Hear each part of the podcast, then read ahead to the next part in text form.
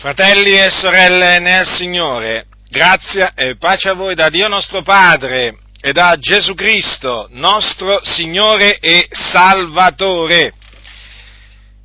La vita di colui che è in Cristo è paragonata ad una corsa,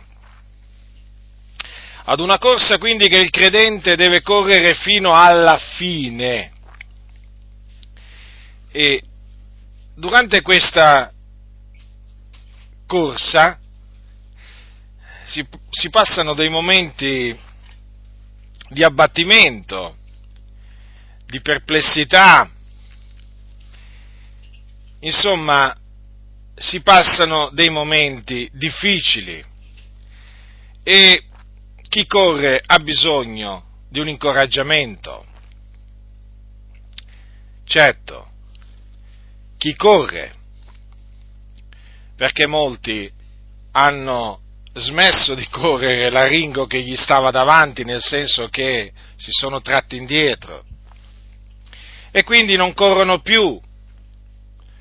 L'aringo che gli stava davanti, guardando a Gesù, duce perfetto esempio di fede, no, non guardano più al Signore perché si sono messi a correre un'altra corsa, quella dietro il vento, dietro la vanità.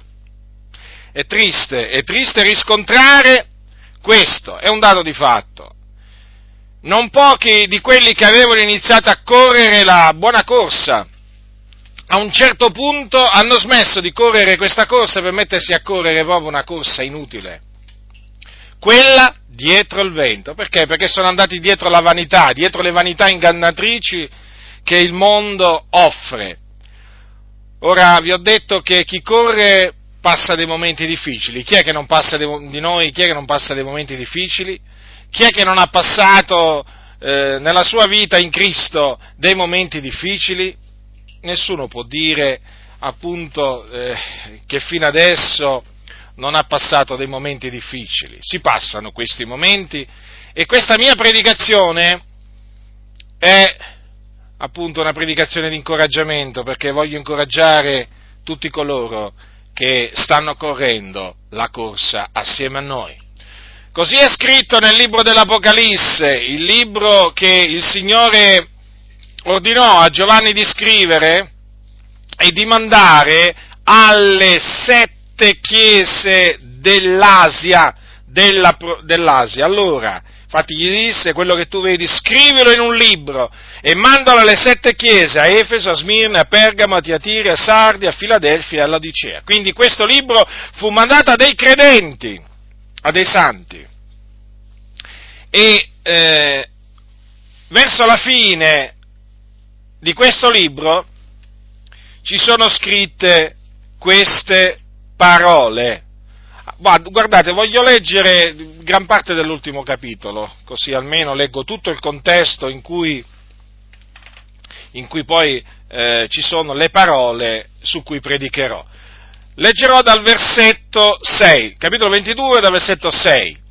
Poi mi disse, queste parole sono fedeli e veraci e il Signore, l'Iddio degli spiriti dei profeti, ha mandato il suo angelo per mostrare ai suoi servitori le cose che debbono avvenire in breve. Ecco, io vengo tosto, beato, chi serba le parole della profezia di questo libro. E io, Giovanni, son quello che udì e vidi queste cose e quando le ebbi udite e vedute mi prostrai per adorare ai piedi dell'angelo che mi aveva mostrate queste cose. Ma egli mi disse, guardati dal farlo io sono tuo conservo e dei tuoi fratelli profeti e di quelli che serbano le parole di questo libro. Adora il Dio. Poi mi disse, non suggellare le parole della profezia di questo libro perché il tempo è vicino. Chi è ingiusto sia ingiusto ancora. Chi è contaminato si contamini ancora e chi è giusto pratichi ancora la giustizia e chi è santo si santifichi ancora. Ecco, io vengo tosto e il mio premio è meco per rendere a ciascuno secondo che sarà l'opera sua. Io sono l'alfa e l'omega, il primo e l'ultimo, il principio è la fine. Beati coloro che lavano le loro vesti per avere diritto all'albero della vita e per entrare per le porte del, nella città. Fuori i cani, gli stregoni, i fornicatori, gli omicidi, gli idolatri e chiunque ama e pratica la menzogna. Io Gesù ho mandato il mio angelo per attestarvi queste cose in seno alle chiese. Io sono la radice e la progenie di Davide, la lucente stella mattutina, e lo spirito e la sposa dicono vieni, e chi ode dica vieni, e chi ha sete venga, chi vuole prenda in dono dell'acqua della vita. Io lo dichiaro a ognuno che ode le parole della profezia di questo libro. Se alcuno vi aggiunge qualcosa, il Dio aggiungerà i suoi mali, le piaghe descritte in questo libro. E se alcuno toglie qualcosa dalle parole del libro di questa profezia, il Dio gli torrà la sua parte dell'albero della vita e della città santa delle cose scritte in questo libro. Colui che attesta queste cose dice sì, vengo tosto, amen, vieni Signore Gesù, la grazia del Signore Gesù sia con tutti. Dunque le parole su cui si concentrerà la mia predicazione sono le seguenti. Chi è ingiusto sia ingiusto ancora, chi è contaminato si contamini ancora, e chi è giusto pratichi ancora la giustizia e chi è santo si santifichi ancora. Ecco, io vengo tosto e il mio premio è meco per rendere a ciascuno secondo che sarà l'opera sua. Ecco dunque le parole del Signore. Chi è ingiusto sia ingiusto ancora. Badate bene che questo libro, lo ripeto, fu scritto e mandato appunto ai santi, perché fu mandato a delle chiese. Allora, qui il Signore dice chi è ingiusto sia ingiusto ancora. Chi sono gli ingiusti? Gli ingiusti sono coloro che sono ripieni di ingiustizia e odiano quindi la giustizia, l'equità. Per farvi degli esempi, affinché abbiate più chiaro possibile chi sono gli ingiusti. Gli ingiusti sono coloro che accettano regali per fare danno all'innocente o al giusto. La corruzione è molto diffusa anche nelle chiese. Non pochi accettano denaro sotto banco per fare dei torti all'innocente. Sì, queste cose avvengono in mezzo alle chiese. Costoro che agiscono in questa maniera sono ingiusti, perché si lasciano corrompere per danneggiare chi appunto è senza colpa, chi è innocente. Gli ingiusti sono coloro che si rifiutano appunto di praticare la giustizia e quindi di far parte agli altri, cioè ai bisognosi, dei loro averi. Non danno il pane a chi ha fame, non vestono l'ignudo, perché loro sono ingiusti. Loro non badano al principio dell'uguaglianza, non si interessano assolutamente di coloro che sono bisognosi in mezzo al popolo di Dio disprezzano il povero, perché loro hanno riguardo alla persona del ricco, mentre disprezzano la persona del povero.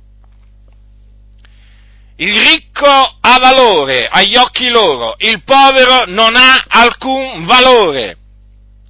Il ricco va aiutato, il povero non va aiutato per gli ingiusti. Il ricco va visitato, il povero non va visitato. Che vai a casa del povero? Eh, rischi poi anche di sporcarti le scarpe. Meglio andare nella casa del ricco. E poi che ti può dare un povero? Eh? Che ti può dare un povero? Questo dicono nella loro mente, questo pensano nella loro mente queste persone. Il povero non gli può dare niente, il ricco invece eh, gli, può una, gli, può dare una mano in questa e in quest'altra cosa, gli può fare una raccomandazione.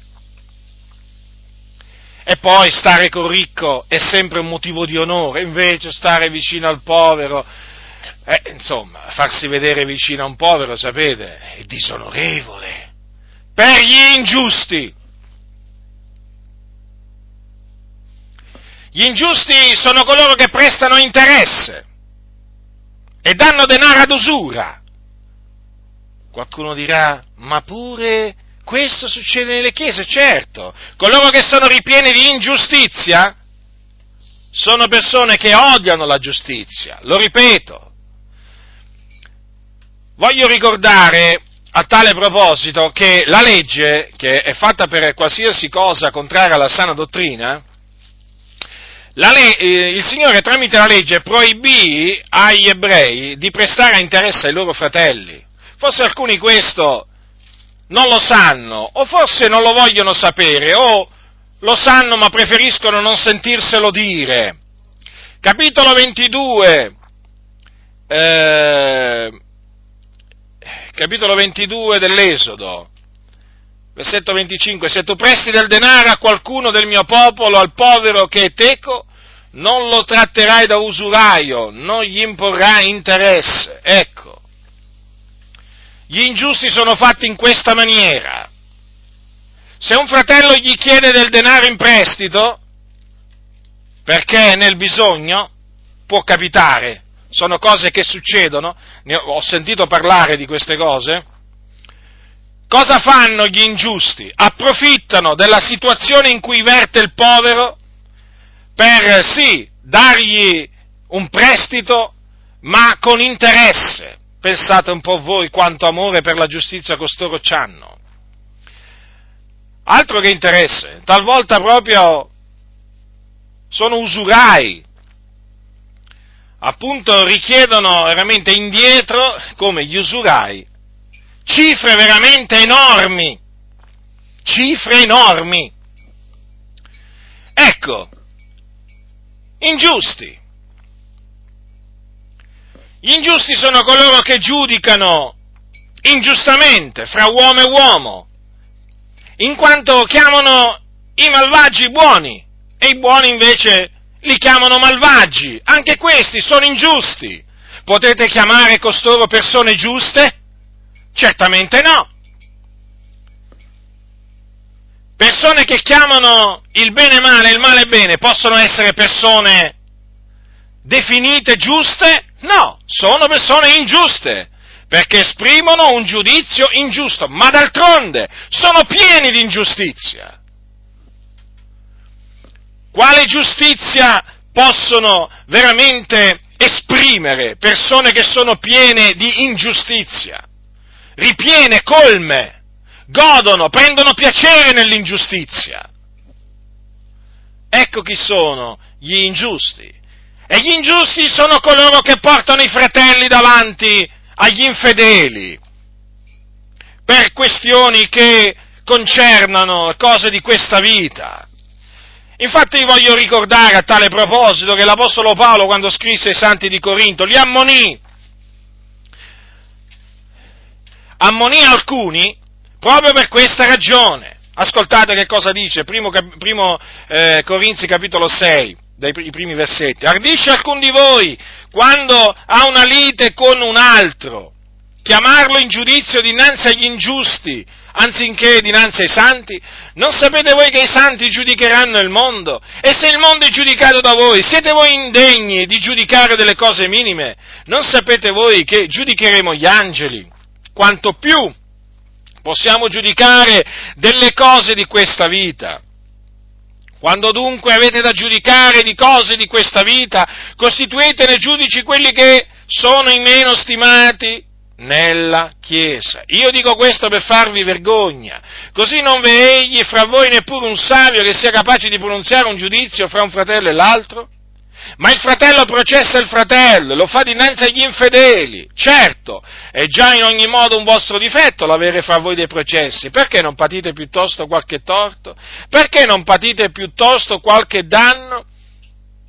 Invece siete voi che fate torto e danno e ciò a dei fratelli. Non sapete voi che gli ingiusti non erediteranno il regno di Dio? Vedete dunque gli ingiusti chi sono? Sono coloro che fanno torto e danno a dei fratelli. In questo caso, costoro facevano to- un torto e un danno a dei fratelli perché li portavano per processarli davanti agli infedeli, davanti agli ingiusti, anziché portarli davanti ai santi affinché fosse espresso un giudizio dai santi a, a proposito delle questioni che erano sorte. Vedete? L'Apostolo Paolo è chiaro, ha definito costoro ingiusti. È chiaro? Per noi è chiaro. Vedete che cosa dice Paolo? Non sapete voi che gli ingiusti non erediteranno il regno di Dio? Quindi, che cosa significa questo? Che gli ingiusti non erediteranno il regno di Dio. E difatti, vi ricordo che la Bibbia parla della resurrezione dei giusti e degli ingiusti. Ecco com'è chiamata la resurrezione dei malvagi degli empi, dei peccatori, è la resurrezione degli ingiusti. Quindi, come dice il Signore, chi è ingiusto sia ingiusto ancora. Quindi, in questa maniera il Signore ha voluto dire chi non opera la giustizia continui a non operare la giustizia. Chi è contaminato si contamini ancora. Chi sono i contaminati? I contaminati sono appunto coloro, lo dice la stessa parola, che sono contaminati. Ora, per contaminarsi, naturalmente occorre un processo, un processo di contaminazione. e ci si contamina in svariate maniere. Vi faccio, vi faccio un esempio. Uno si, contamina, uno si contamina avendo una relazione carnale con la moglie del suo prossimo. Sì, proprio così. Infatti è scritto, non avrai relazioni carnali con la moglie del tuo prossimo per contaminarti con lei. Quindi una relazione carnale illecita produce una contaminazione. Dunque costoro sono tra i contaminati.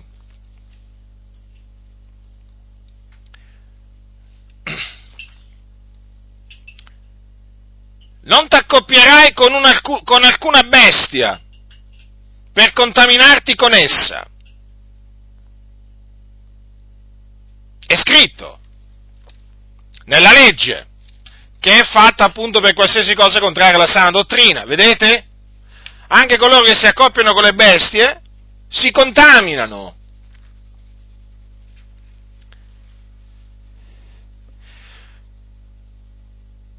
Ora qualcuno potrebbe dire, eh ma qui sta parlando alle chiese, sì, proprio alle chiese. Guardate, fratelli del Signore, avvengono in mezzo alle chiese, avvengono cose che nemmeno tra i pagani accadono. Ancora oggi. Ancora oggi dico. Voglio ricordarvi che nella chiesa di Corinto c'era tal fornicazione che non c'era nemmeno tra i, tra i pagani. Infatti Paolo dice così, si oda addirittura affermare che v'è tra voi fornicazione. E tale fornicazione che non, non si trova neppure fra i gentili, al punto che uno di voi si tiene la moglie di suo padre. Dico, Avete, avete, avete letto bene, avete ascoltato. Uno si teneva la moglie di suo padre. E Paolo cosa ha detto? Tale fornicazione che non si trova neppure fra i gentili. Ecco, in mezzo alle chiese avvengono delle cose, talvolta, che non ci sono nemmeno tra i pagani. Ci sono pagani che non conoscono il Dio, che hanno una condotta su determinate cose che è nettamente migliore di quella di tanti sedicenti cristiani che frequentano domenica dopo domenica o anche tre volte a settimana le riunioni di culto. Le cose stanno così. Quindi, chi è contaminato si contamini ancora. Questo dice la parola del Signore. I falsi dottori, di cui ho parlato recentemente, cosa dice la Sacra Scrittura di costoro? Dice così, se dopo essere fuggiti dalle contaminazioni del mondo, mediante la conoscenza del Signore e Salvatore Gesù Cristo, si lasciano di nuovo avviluppare in quelle e vincere, la loro condizione ultima diventa peggiore della prima. Perché meglio sarebbe stato per loro non avere conosciuto la via della giustizia che dopo averla conosciuta voltare le spalle al santo comandamento che era loro stato dato. È avvenuto di loro quel che dice con verità il proverbio. Il cane è tornato al suo vomito e la troia lavata è tornata a voltolarsi nel fango. Vedete? Costoro erano fuggiti dalle contaminazioni del mondo, perché erano stati purificati mediante il sangue di Cristo Gesù. Ma poi, avendo rinnegato il Signore, cosa è successo? Sono tornati a contaminarsi. Infatti si sono lasciati di nuovo avviluppare nelle contaminazioni del mondo e vincere da esse. Costoro sono contaminati, si contaminano. Cosa dice la scrittura? Chi è contaminato si contamini ancora. Sono parole del Signore queste. A molti non piacciono, problema loro. Queste sono parole fedeli e veraci. Infatti, poco prima cosa c'è scritto? Queste parole sono fedeli e veraci. Quindi chi ha orecchi da udire oda. Poi dice anche chi è giusto pratichi ancora la giustizia. Vedete? Qui adesso si parla dei giusti, che appunto coloro che non, sono, non, so, non solamente sono nati da Dio, ma praticano, operano la giustizia. Operano la giustizia. Dunque rifiutano di accettare regali, presenti, eh, per fare torto agli innocenti. Eh sì, perché sono giusti. Detestano il disonesto guadagno, lo, lo, de, lo, detestano, loro preferiscono poco con giustizia che grandi entrate senza equità, sono i giusti, sono coloro che sono pronti a dare pane da mangiare a chi ha fame, a vestire l'ignudo, a coloro veramente che sono nel bisogno in mezzo alla fratellanza, perché amano il principio dell'uguaglianza Già, quello stabilito da Dio. Comprendete? Non prestano a interesse. Se qualcuno gli chiede un prestito, non prestano a interesse. Non danno il denaro ad usura. Perché non vogliono approfittarsi di coloro che sono nel bisogno. Sono giusti. I giusti sono coloro che odiano i giudizi ingiusti e quindi detestano avere riguardi personali. I malvagi li chiamano malvagi, i buoni li chiamano buoni, il bene lo chiamano bene e il male lo chiamano male, perché sono giusti. Non reputano il ricco più del povero e il povero più del ricco.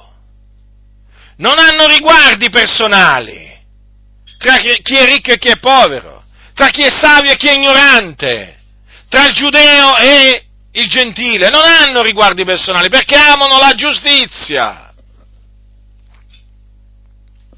Non portano i santi, i giusti non portano i santi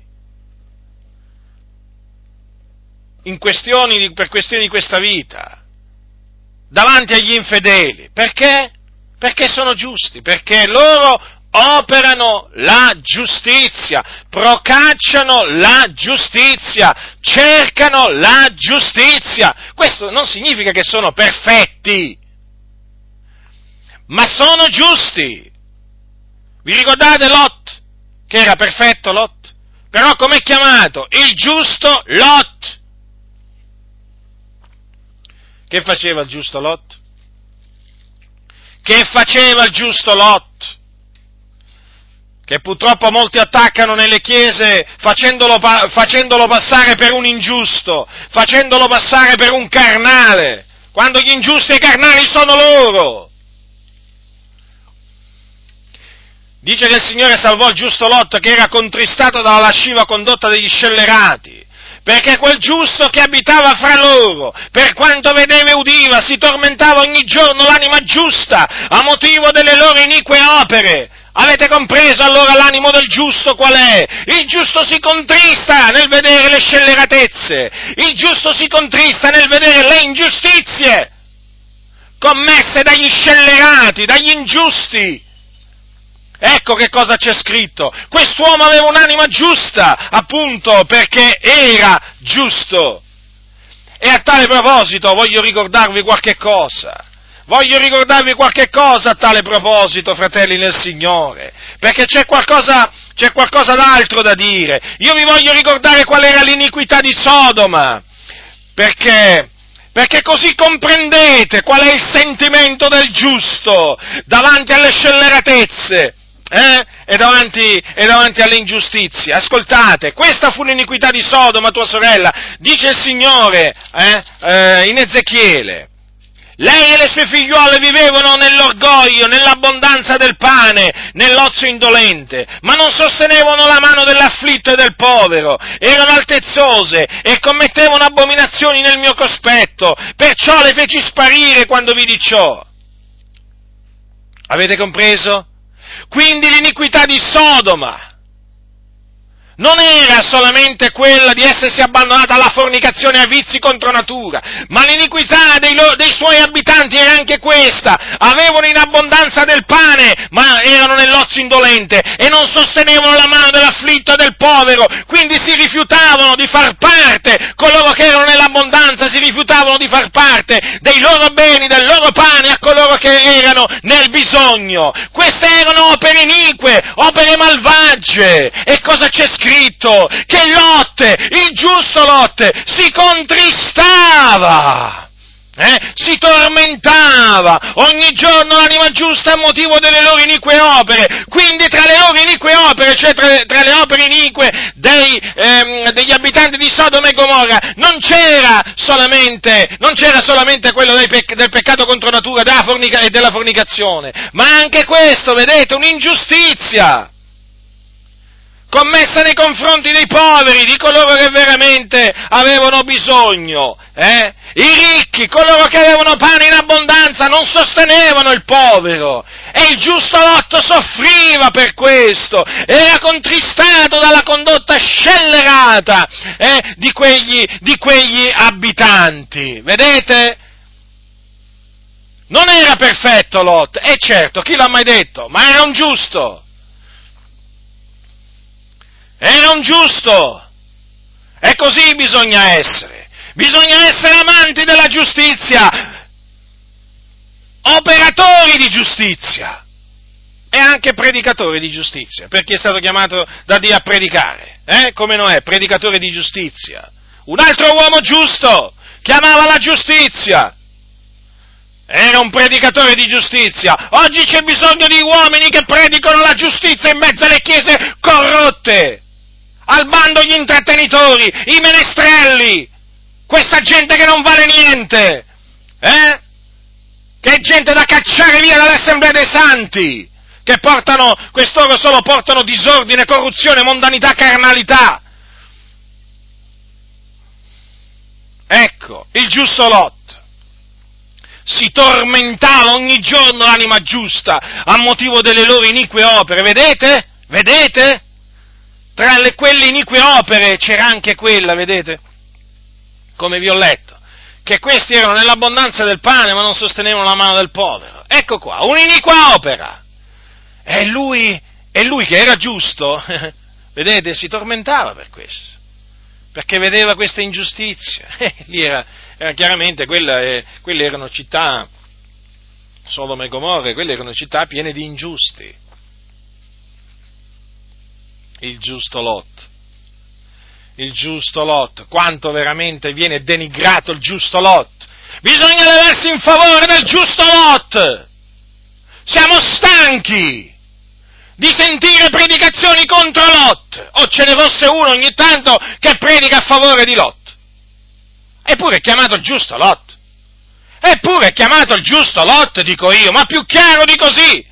Ma c'è una descrizione di Lot che veramente è mirabile.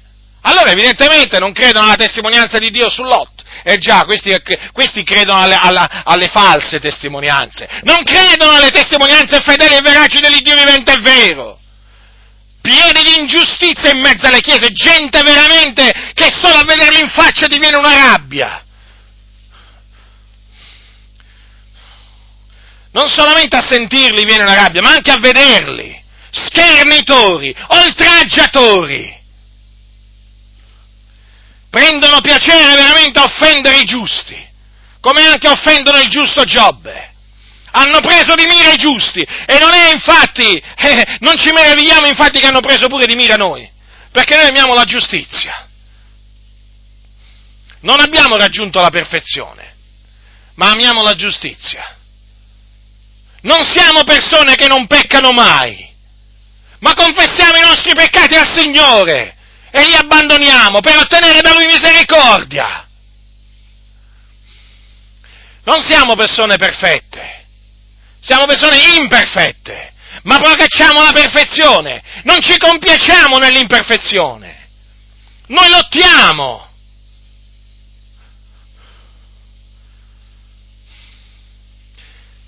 piacesse veramente al Signore ci fossero più giusti come Lot in mezzo alle chiese.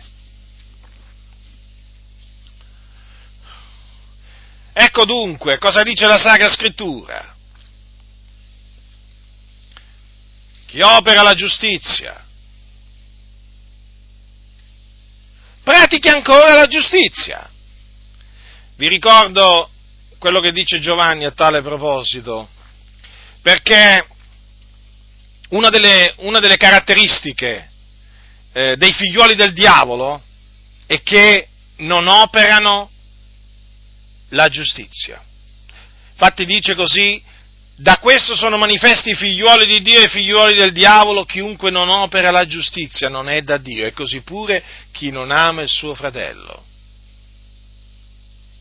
Eh, quello è un banco di prova, eh? Chi non opera la giustizia, chi non si compiace, chi, guardate che chi non si compiace nella giustizia, eh, chi non cerca la giustizia, guardate cosa c'è scritto qua, chi non opera la giustizia non è da Dio, chi prende piacere nell'ingiustizia, eh, chi prende piacere in parole ingiuste, chi prende, chi prende piacere veramente in ciò, in ciò che è, è, è ingiustizia. Guardate che non è da Dio, eh? Mentre tutti quelli che praticano la giustizia sono nati da lui, vedete? Quindi una delle caratteristiche dei figliuoli di Dio è questa, si riconoscono dal fatto che praticano la giustizia. Lo dice la scrittura, dice se sapete che egli è giusto, sappiate che anche tutti quelli che praticano la giustizia sono nati da lui. Dunque, chi è giusto pratica ancora la giustizia. Hai compreso, fratello? Hai compreso, sorella nel Signore? Che stai praticando la giustizia? Continua a praticarla. Continua a praticarla.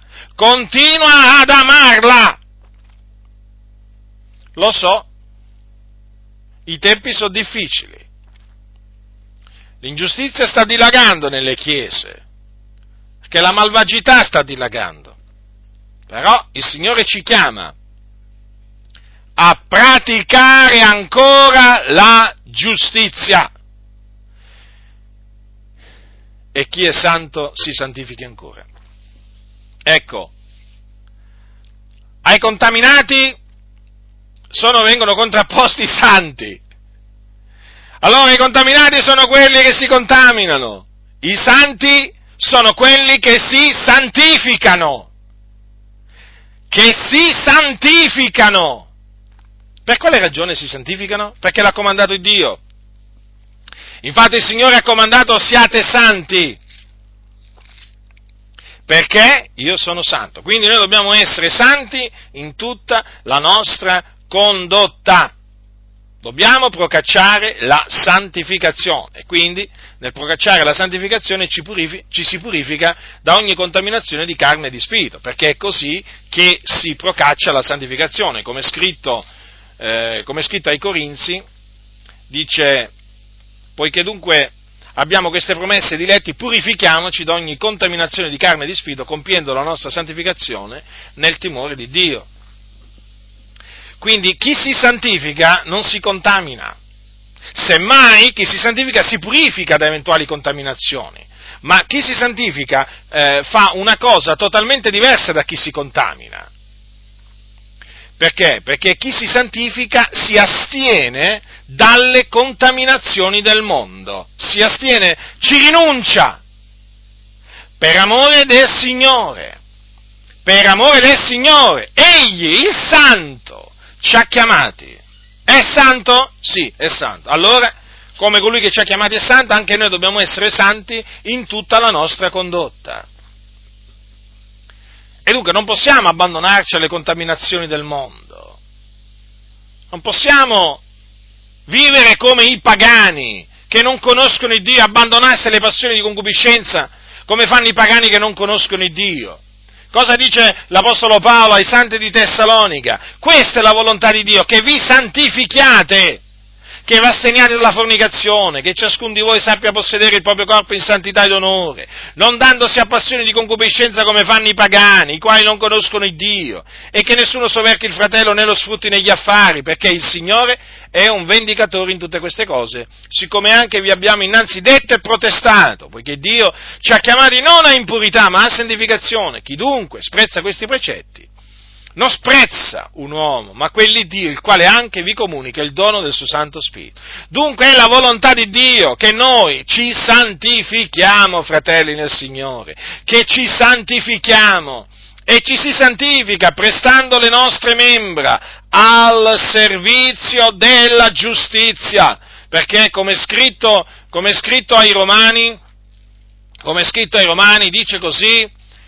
eh, essendo stati affrancati dal peccato siete divenuti servi della giustizia. Io parlo alla maniera degli uomini per la debolezza della vostra carne, poiché come già prestaste le vostre membra al servizio della impurità e dell'iniquità per commettere l'iniquità, così prestate ora le vostre membra a servizio della giustizia per la vostra santificazione. E questo perché? Perché noi abbiamo un comando, quello di portare frutto. E come dice la scrittura, noi abbiamo per frutto la nostra santificazione. Proprio così. Proprio così, noi abbiamo per frutto la nostra santificazione. E la santificazione la si procaccia, mettendo le nostre membra, che sono membra di Cristo, al servizio della giustizia, per la nostra santificazione, appunto. In questa maniera, appunto, ci si santifica, si procaccia la santificazione. Ora, qualcuno potrebbe dire, all'atto pratico. All'atto pratico che cosa devo fare? Beh, tu basta che consideri quando, quando prestavi le, le, tue membra al servizio dell'iniquità, basta che ti ricordi cosa facevi prima di conoscere il Signore. Eh? Quali passioni, a quali passioni di concupiscenza eri, eri dato? Ecco, ai piace, quali piaceri della carne, a quali piaceri della carne eri, eh, ti abbandonavi, cioè a, quale, a quali peccati ti abbandonavi? Ecco, questa è la domanda.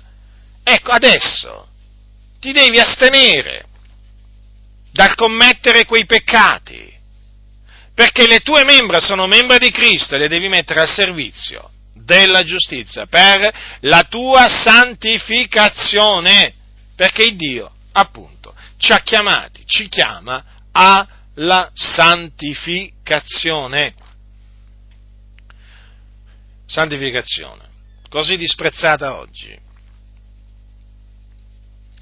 Quando si sente parlare di, nella maggior parte dei casi, quando si sente parlare di santificazione, oggi in molte chiese, sapete di che cosa si sente parlare? Di quello che ha fatto il Signore per santificarci.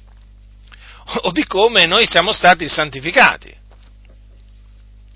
Il che, badate bene, è giusto, è giusto dirlo, è giusto perché la scrittura ne parla.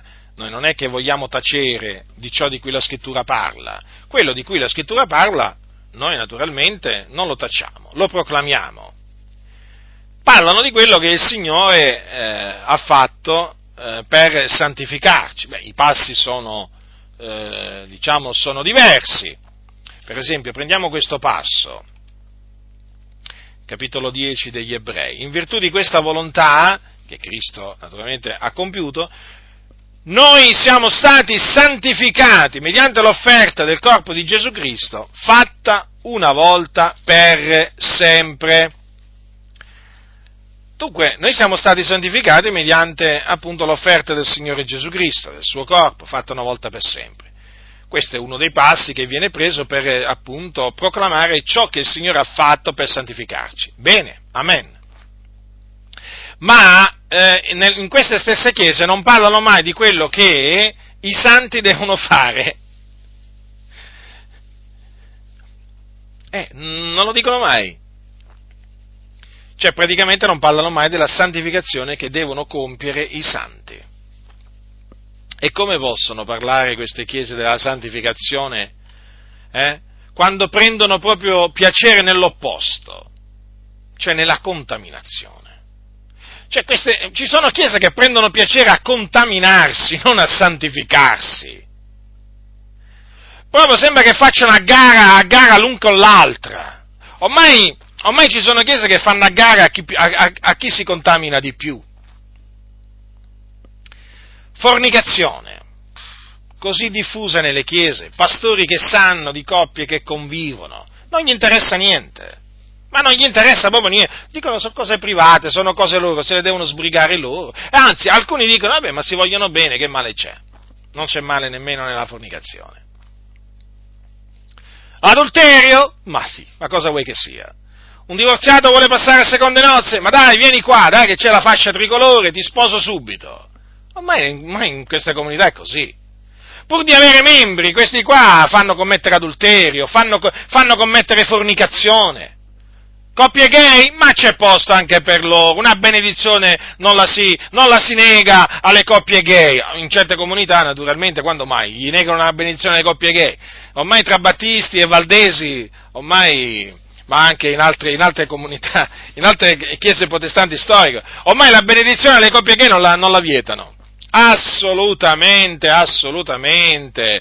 Perché loro pensano di fare una cosa buona.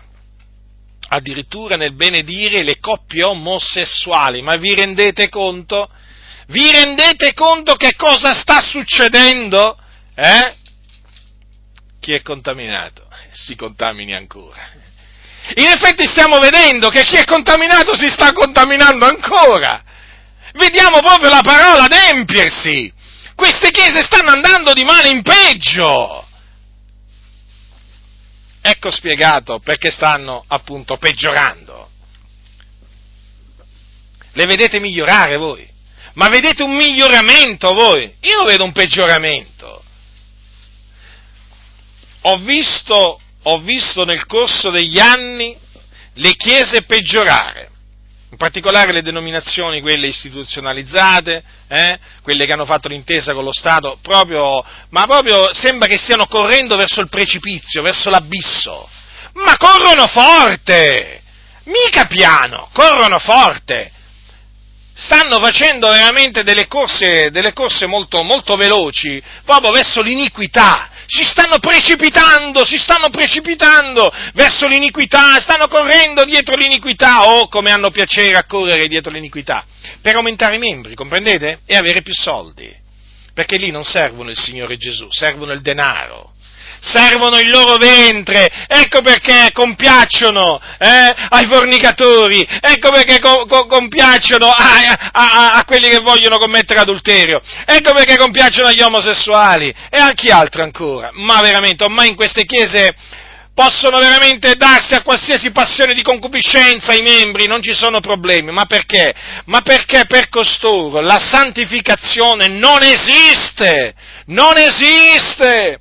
Avete per frutto la, la, vostra santificazione, dice la scrittura? Ma sì, ma per loro non esiste, queste parole non esistono. Ti ridono in faccia se tu gli parli di santificazione. Ti ridono in faccia. Alcuni ti possono pure magari dare uno schiaffo, una spinta, un calcio per mandarti via, perché ti vedono come un appestato, come un lebroso, come uno che ha un virus che infetta che infetta, molto pericoloso questo virus che appunto spinge alla santificazione. E certo, certo, perché è pericoloso?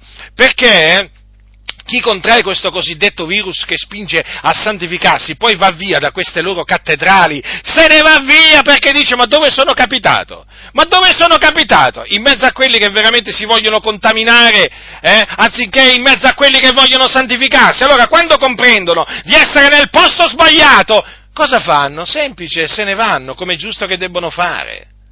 Comprendete? Comprendete, fratelli del Signore? Sì, la santificazione è detestata. Addirittura il passaggio, il passaggio biblico che dice che senza la santificazione nessuno, nessuno vedrà il Signore. Eh? L'hanno preso e l'hanno contorto, nel senso che gli hanno dato un significato assolutamente falso. Certo, perché letto così, fa capire chiaramente che coloro che non procacciano la santificazione non entreranno nel regno di Dio. Ed è vero, questo è vero. Ed è questo il significato immediato che uno comprende nel leggere quelle parole, che si accorda perfettamente con quello che dice Paolo ai santi di Corinto, non sapete voi che gli ingiusti non erederanno, non erederanno il regno di Dio? Non vi illudete né i fornicatori, né gli idolatri, né gli adulteri, né gli effeminati, né i sodomiti, né i ladri, né gli avari, né gli ubriachi, né gli oltraggiatori, né i rapaci erederanno il regno di Dio. Vedete dunque? Senza la santificazione nessuno vedrà il Signore. Significa che coloro che sono annoverati tra costoro non, è, non erediteranno il regno di Dio, non vedranno il Signore, ma perché? Perché appunto si sono rifiutati di procacciare la santificazione. E loro che hanno fatto gli impostori? Hanno detto, ma no, ma quel passo vuol dire che se tu non, se tu non, non, eh, non procacci la santificazione, eh, gli altri non vedranno il Signore nella tua vita, certo, che, che, gli, altri Signore, che, che gli altri non vedranno il Signore nella nostra vita. Se noi non ci santifichiamo, beh, voglio dire, questo eh, lo diamo per scontato, però in quel contesto eh, non ha per niente quel significato, ma loro l'hanno contorto perché li turbava quel passo, li turbava il retto significato, la, retta, la corretta spiegazione di quel passo li turbava, non li faceva più dormire, ma io credo che non li faccia più dormire, anche se hanno dato questa falsa spiegazione, che noi naturalmente confondiamo, ma tanto quel passo non li fa dormire, non li fa dormire, perché questo, questa, queste parole sono parola di Dio.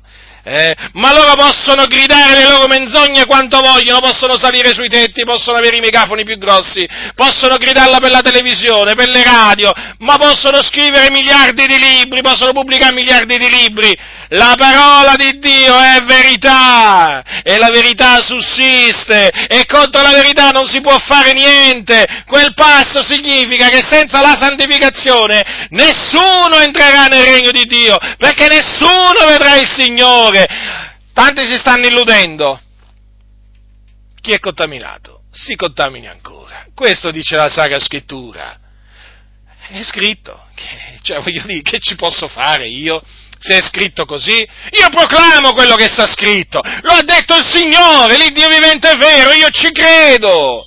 Io ci credo e lo predico pure. Sapete perché ci sono quelli che credono magari a qualcosa, però, però, hanno paura di predicarla, perché magari dicono, beh, ma se io poi lo predico qualcuno se ne andrà, chissà cosa succederà. A me non interessa cosa succederà.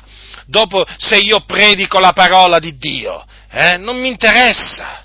Non mi interessa se Tizio se ne andrà, se Tizio sbatterà la porta, come si suol dire, se ne andrà, eh? o se mi sputerà in faccia, o se dirà che sono un fanatico, se dirà che sono un legalista che vuole riportare le persone sotto la legge di Mosè. A me non interessa. Io predico la parola, sono stato, predica- sono stato chiamato a predicare la parola di Dio, non le favole degli uomini, non le favole degli uomini. Io sono stato chiamato a piacere al Signore, non non agli uomini. Eh? Io mi studio di prendere la gloria che viene da Dio, della gloria che viene dagli uomini, non me ne faccio niente. A me interessa quello che dice il Signore di me. Io un giorno dovrò rendere conto al Signore di quello che mi ha affidato. Non dovrò rendere conto a sti impostori, a sti massoni io devo rendere conto al Signore, a colui che mi ha chiamato, che è il Re dei Re, il Signore dei Signori. Questi impostori invece vanno smascherati, perché si sono intrufolati in mezzo alle chiese per portare dissolutezza. E infatti regna la dissolutezza, regna la legge satanica, fai quello che vuoi, sì, proprio così. È un motto, è un motto dei satanisti, fai ciò che vuoi, questa è la legge, loro dicono. Eh già, e quale legge? Loro la chiamano la legge dell'amore e della libertà. E beh, di quale amore? Di quello finto. Di quale libertà? Di quella finta! O meglio, di quella libertà che è secondo la carne. E in mezzo alle chiese si è infiltrata questa legge satanica.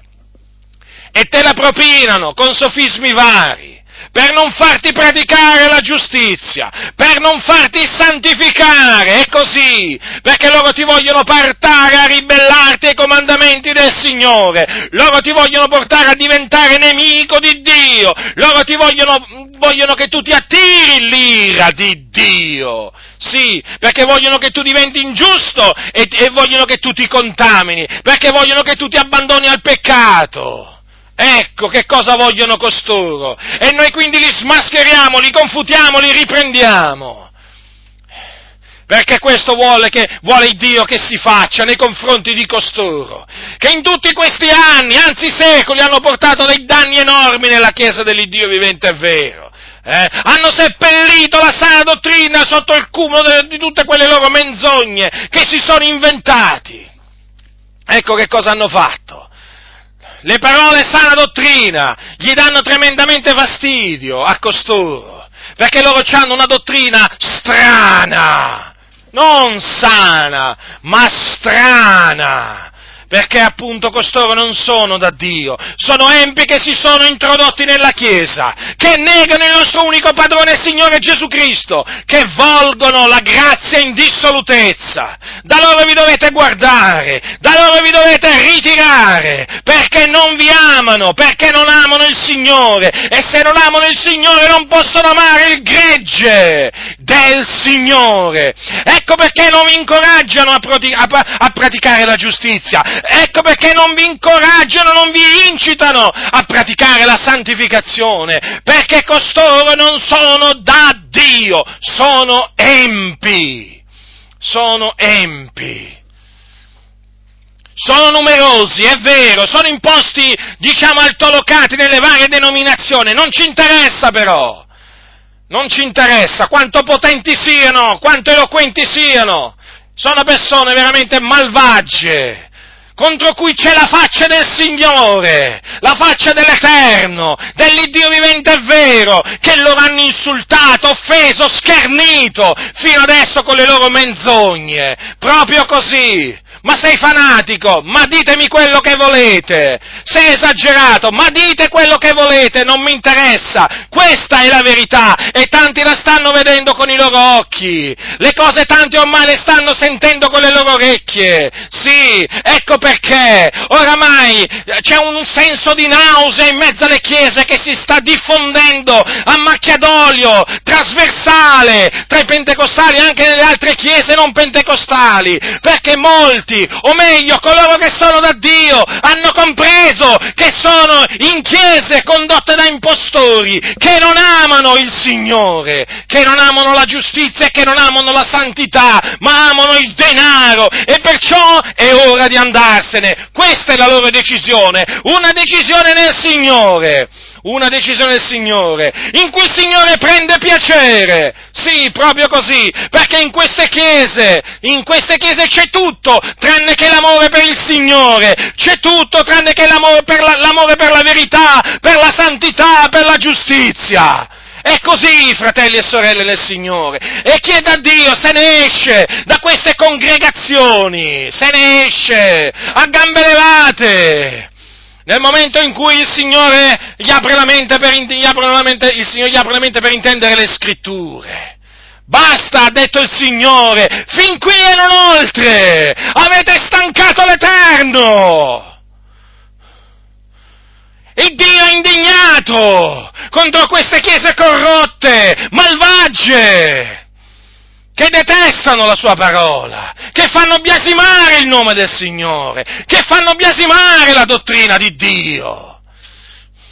E infatti i giudizi di Dio si stanno abbattendo su questi impostori, perché l'ira di Dio, sì, sto parlando dell'ira di Dio, non vi piace sentir parlare dell'ira di Dio, a me piace sentir parlare di tutto il consiglio di Dio, perché l'ira di Dio si rivela dal cielo contro ogni impietà ed ingiustizia degli uomini che soffocano la verità con l'ingiustizia. Ecco perché Dio sta castigando molti in queste chiese. Ah, potete fare quello che volete, potete dire quello che volete, potrete gridare, potete gridare veramente a squarciagola che Dio non manda i fulmini. Attenzione, il Dio continua a mandare i fulmini contro i suoi avversari e tra i suoi avversari ci siete pure voi, ipocriti. Avete capito? L'ira di Dio si rivela anche contro di voi, empi, ingiusti, eh, che portate le anime in perdizione, tollerando il peccato, incoraggiando il peccato. A voi non interessa niente se un'anima va all'inferno, a voi non interessa niente, ma proprio niente,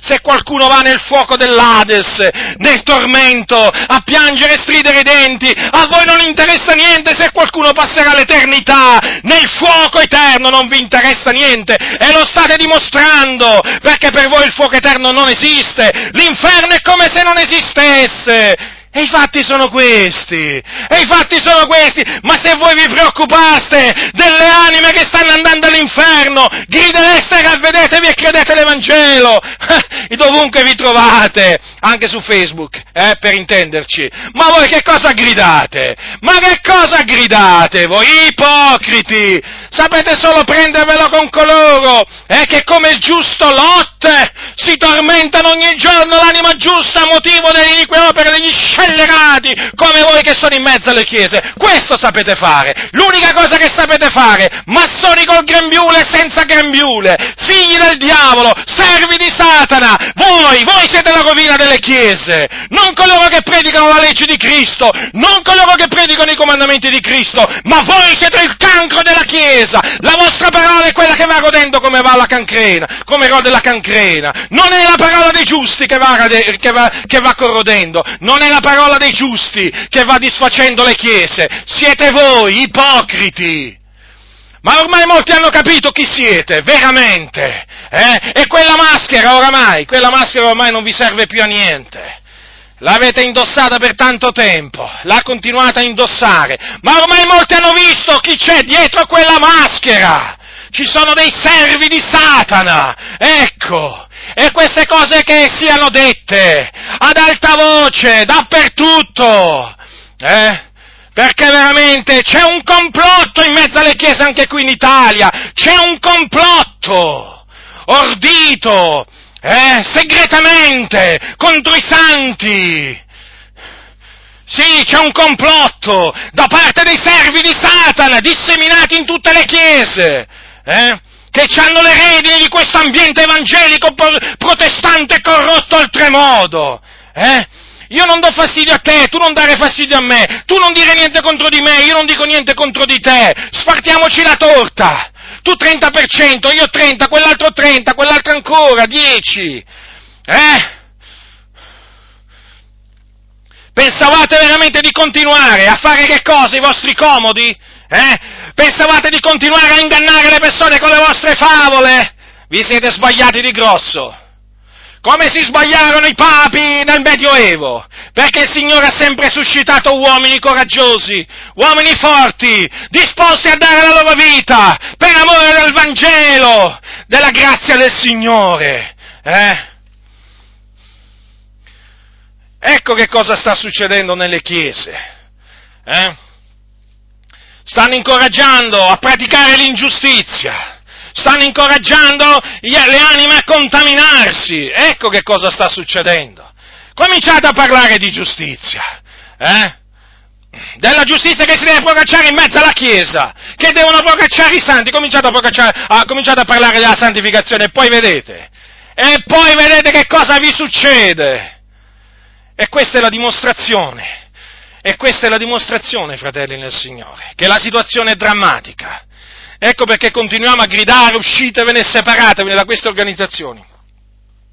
Date vita veramente a delle chiese in casa, Ascoltate fratelli, ascoltate, questi vi portano alla perdizione, sono in mano alla massoneria, sono controllati dalla massoneria, hanno ricevuto dalla massoneria favori, hanno ricevuto denaro, hanno ricevuto tutto quello che gli serviva, in cambio la massoneria ha voluto la distruzione delle chiese, l'asservimento delle chiese agli uomini, al potere dello Stato, al potere di uomini, avete capito? La massoneria ha chiesto la distruzione della dottrina. Ecco che cosa ha voluto la massoneria, in cambio di queste intese, di questi riconoscimenti, di tutte queste cose. Ecco che cosa gli hanno dato. Hanno venduto la verità a queste chiese, hanno venduto la santità, la giustizia. Ecco perché in queste organizzazioni non c'è posto per le persone che amano la verità, che amano la giustizia, che amano la santità. Non c'è posto per loro. È la verità, è la verità. È la verità. Vengo insultato quasi ogni giorno sul blog, mi arrivano offese di tutti i generi, anche da cosiddetti evangelici. Eh? Mi arrivano email, eh?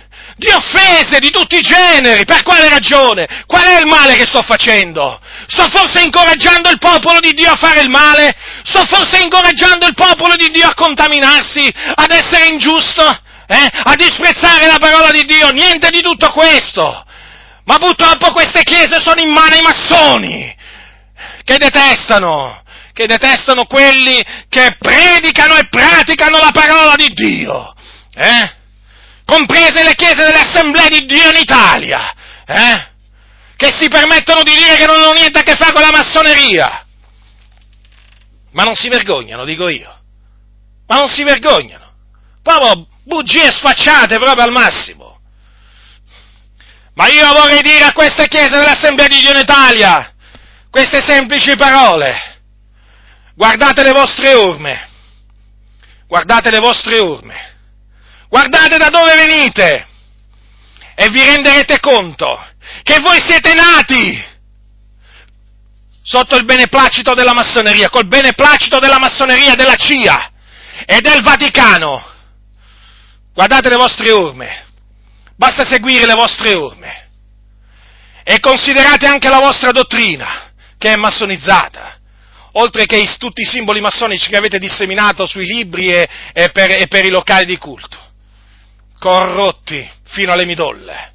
Fino alle midolle hanno distrutto tutto! Scappate dalle assemblee di Dio in Italia! Scappate!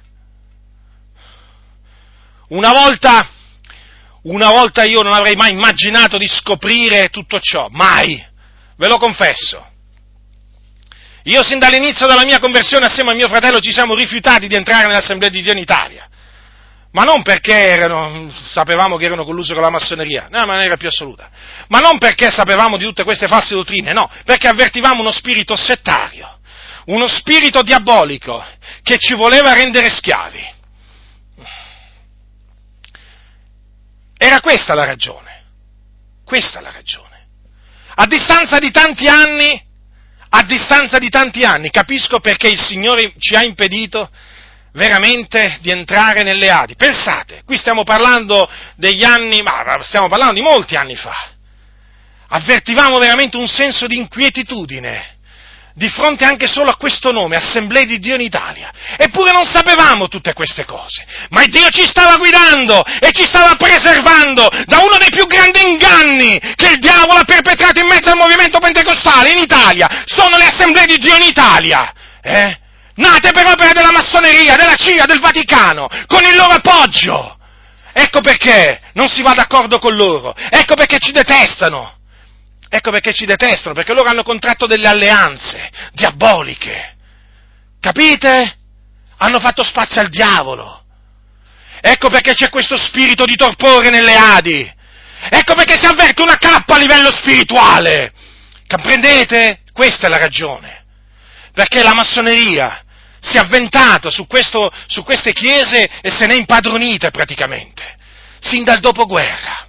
Se ne è impadronite. Chi è nelle Adi pensa di essere libero, ma è schiavo. È schiavo dei massoni, è schiavo della massoneria. È tutto dimostrato. Io lo ripeto, guardate le vostre orme, guardate i vostri passi. Eh? Guardate la strada che avete fatto e vi accorgerete che cosa siete e perché siete quello che siete oggi. Guardate la vostra dottrina, guardatela, studiatela e poi vi renderete conto che questa è una dottrina fatta da massoni. La vostra dottrina, ascoltatemi pastore dell'Assemblea di Dio in Italia che ascoltate, la vostra dottrina è stata plasmata eh, a immagine della massoneria. La vostra dottrina è massonica. Voi nella vostra dottrina ci avete introdotto di soppiatto i principi della libertà, uguaglianza e fratellanza. O meglio, Toppi li ha introdotti. E voi ci siete andati dietro, come dei bovi che vanno al macello. Sì, è la vostra dottrina che vi condanna, che vi tura la bocca, la vostra dottrina. Guardate, basta solo la vostra dottrina per capire che voi siete stati massonizzati, che siete veramente un maggiordomo della massoneria. Eh? Basta solo la vostra dottrina, l'ho dimostrato, è ampiamente dimostrato.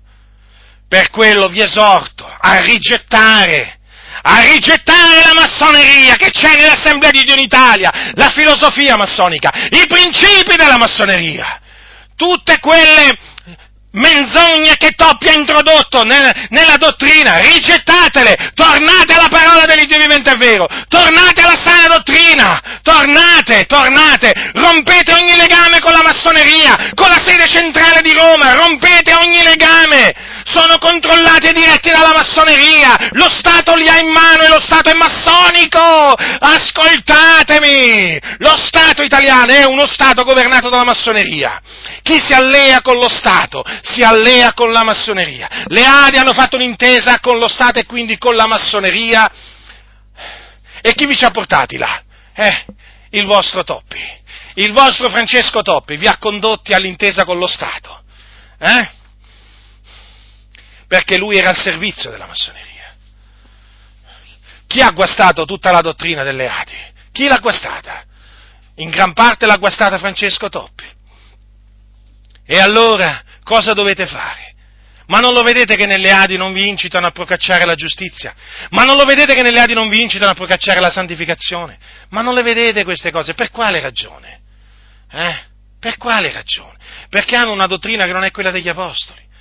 Allora, fratelli nel Signore, chi è giusto pratichi ancora la giustizia e chi è santo si santifichi ancora. Poi dice il Signore, io vengo tosto, presto quindi, e il mio premio è meco per rendere a ciascuno secondo che sarà l'opera sua. Ecco, queste parole, queste parole sono fonte di grande consolazione, di grande incoraggiamento per coloro che operano la giustizia e si santificano nel timore di Dio. Perché? Perché la venuta del Signore è vicina. E il Signore con lui avrà il suo premio, sì, il suo premio che darà, eh, che darà ai suoi servitori. Infatti dice per rendere a ciascuno secondo che sarà l'opera sua. E quindi queste parole sono un incoraggiamento grande a continuare ad operare la giustizia, a continuare a santificarci, fratelli nel Signore, perché c'è un premio c'è una ricompensa. C'è una ricompensa per i giusti, fratelli. C'è una ricompensa per i santi. C'è una ricompensa, sì, c'è un premio. Perché il nostro Dio è un Dio giusto, un Dio giusto che ama i giusti, che ama i santi e li premia per le loro opere buone, eh? li premia per tutti i loro sforzi che essi fanno affinché il nome del Signore sia glorificato in loro, nel loro corpo. Il Signore premia. Ecco perché voglio incoraggiarvi a proseguire la corsa con perseveranza, perché il premio è assicurato, fratelli. Il premio, c'è un premio, comprendete? Questo premio non sfuggirà a coloro che hanno operato la giustizia fino alla fine, che hanno, si sono santificati fino alla fine. No, essi lo riceveranno infatti, quando il Signore, quando il Signore tornerà e la venuta del Signore è vicina, non è imminente, come dicono molti nella loro ignoranza. Il Signore può tornare anche questa notte. No, non è così, perché il giorno del Signore non verrà se prima non sia venuta l'apostasia, non sia stato manifestato l'uomo del peccato. Ma la venuta del Signore è vicina, questo dice la Sacra Scrittura. E vedete cosa dice il Signore, il mio, io vengo presto. E il mio premio è con me per rendere a ciascuno secondo che sarà l'opera sua. Certo perché ciascuno poi riceverà un premio secondo la sua fatica. Secondo la sua fatica. Quindi quindi, fratelli nel Signore, non è vana, non è vana la fatica nel Signore, non ci sia fatica in vano, procacciando la giustizia, la santificazione, perché guardate, fratelli, che nel procacciare la giustizia e nel procacciare la santificazione ci si affatica, ci si affatica nel Signore, perché comunque sia, bisogna sforzarsi, c'è uno sforzo in atto, eh? Bisogna fare delle cose, non bisogna farne delle altre. Eh, insomma, è un'opera. Ma non è un'opera vana, comprendete? È un'opera per la quale si riceverà un premio. Un premio, ma vi rendete conto, fratelli nel Signore? Eh? Ma d'altronde Gesù detto, Gesù un giorno ha detto queste parole ai suoi, ai suoi discepoli. Io credo che queste parole voi le conosciate, come le conosco, come le conosco io. Chi avrà dato da bere soltanto un bicchiere d'acqua fresca ad uno di questi piccoli, perché è un mio discepolo, io vi dico in verità che non perderà appunto il suo premio. Fratelli, ma davanti a queste parole, ma davanti a queste parole, come, eh, come non si può essere incoraggiati? Eh? A fare il bene, Altro che dare un soltanto un bicchiere d'acqua fresca. Comprendete quello che vi voglio dire? Proprio ad affaticarsi. Ad affaticarsi! Ad essere abbondanti nell'opera del Signore. Perché vedete, se il Signore ha detto che non perderà appunto il suo premio, chi avrà dato un bicchiere d'acqua fresca, fresca, eh? ad, uno que- ad uno dei discepoli del Signore. Dico, ma se il Signore ha fatto questa promessa. Ma se il Signore ha fatto questa promessa a chi dà solamente un bicchiere d'acqua fresca ad un suo figliuolo, ma fratelli, come, come si può pensare eh, che tutto, tutte le opere buone, tutto il bene che uno fa per amore del Signore, come si può pensare che non sarà premiato? Sarebbe una follia pensarlo. Proprio per questo invece dobbiamo eh, incitarci a carità, a buone opere, anche a santità. Ma perché? Perché quando Gesù tornerà, fratelli, avrà il suo premio, avete capito? Sarà una cosa meravigliosa comparire davanti al Signore per essere premiati. E invece tutt'altra cosa sarà comparire davanti al Signore per essere castigati. Certo, eh, perché il Signore premia però anche castiga. Voglio ricordarvi che Paolo, a proposito di quelli che ubbidiscono all'ingiustizia, dice così, a quelli che sono contenziosi e non ubbidiscono alla verità ma ubbidiscono alla ingiustizia, ira e indignazione eh? nel giorno dell'ira e della rivelazione del giusto giudizio di Dio, sta parlando di quel giorno, quando il Signore renderà a quelli che sono contenziosi, quindi pieni di contesa, e non ubbidiscono alla verità, ma ubbidiscono alla ingiustizia, ira e indignazione. Vedete? Qua non c'è nessun premio. Non c'è nessun premio per gli ingiusti, fratelli. C'è ira, indignazione. Non c'è nessun premio per i contaminati. Perché? Perché così Dio ha stabilito. Fornicatori, gli adulteri, gli omosessuali, eh, sono contaminati. Ci sarà un premio per loro? La scrittura dice che non erediteranno il regno di Dio, quindi per loro c'è un castigo. Vedete cosa c'è scritto? A quelli che sono contenziosi e non ubbidiscono alla verità, ma ubbidiscono all'ingiustizia, ira e indignazione. È chiaro che queste parole sono parole di monito, però quelle appunto che vi ho prima citato sono parole di incoraggiamento, sono un forte, veramente sono un forte incoraggiamento, eh? Io vengo tosto, il mio premio è meco per rendere a ciascuno secondo che sarà l'opera sua. Ecco perché Apostolo Paolo, Apostolo Paolo esortava i santi in questa maniera, fratelli miei diletti, state saldi, incrollabili, abbondanti sempre nell'opera del Signore, sapendo che la vostra fatica non è vana nel Signore. Vedete? La nostra fatica non è vana nel Signore. Non importa quale sia la fatica, essa non è vana nel Signore. E dunque non è inutile eh, operare la giustizia, non è inutile santificarsi, è utile, è come se è utile perché tutto ciò poi avrà una ricompensa, un premio da parte del Signore. Vi ricordate che cosa disse un profeta al, al Reasa? Al Reasa, sì. Eh, c'è scritto così, in primo, in primo, secondo cronaca. Secondo cronaca al capitolo 15, lo Spirito di Dio si impadronì di Azzaria, figliuolo di Oded, il quale uscì ad incontrare Asa, e gli disse alla fine eh, sue, del messaggio, ma ve lo voglio leggere tutto il messaggio, perché comunque sia è parola di Dio, allora dice, eh, allora lo Spirito di Dio si impadronì di Azzaria,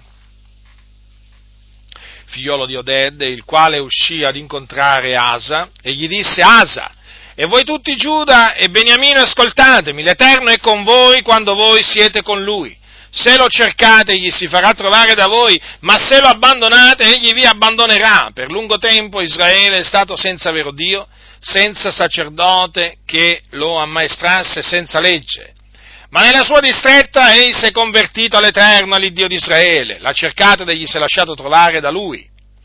In quel tempo non vi era pace né per chi andava né per chi veniva, perché fra tutti gli abitanti dei vari paesi vi erano grandi agitazioni ed essi erano schiacciati nazione da nazione, città da città, poiché Dio li conturbava con ogni sorta di tribolazioni.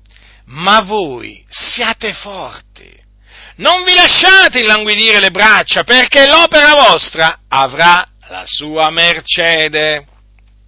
Vedete dunque? Eh? I profeti hanno sempre incoraggiato coloro che facevano il bene. Eh? Sì. Come gli apostoli, peraltro, eh? Ma perché Dio è giusto. Dunque, vedete? L'opera nostra, fratelli, non è vana nel Signore.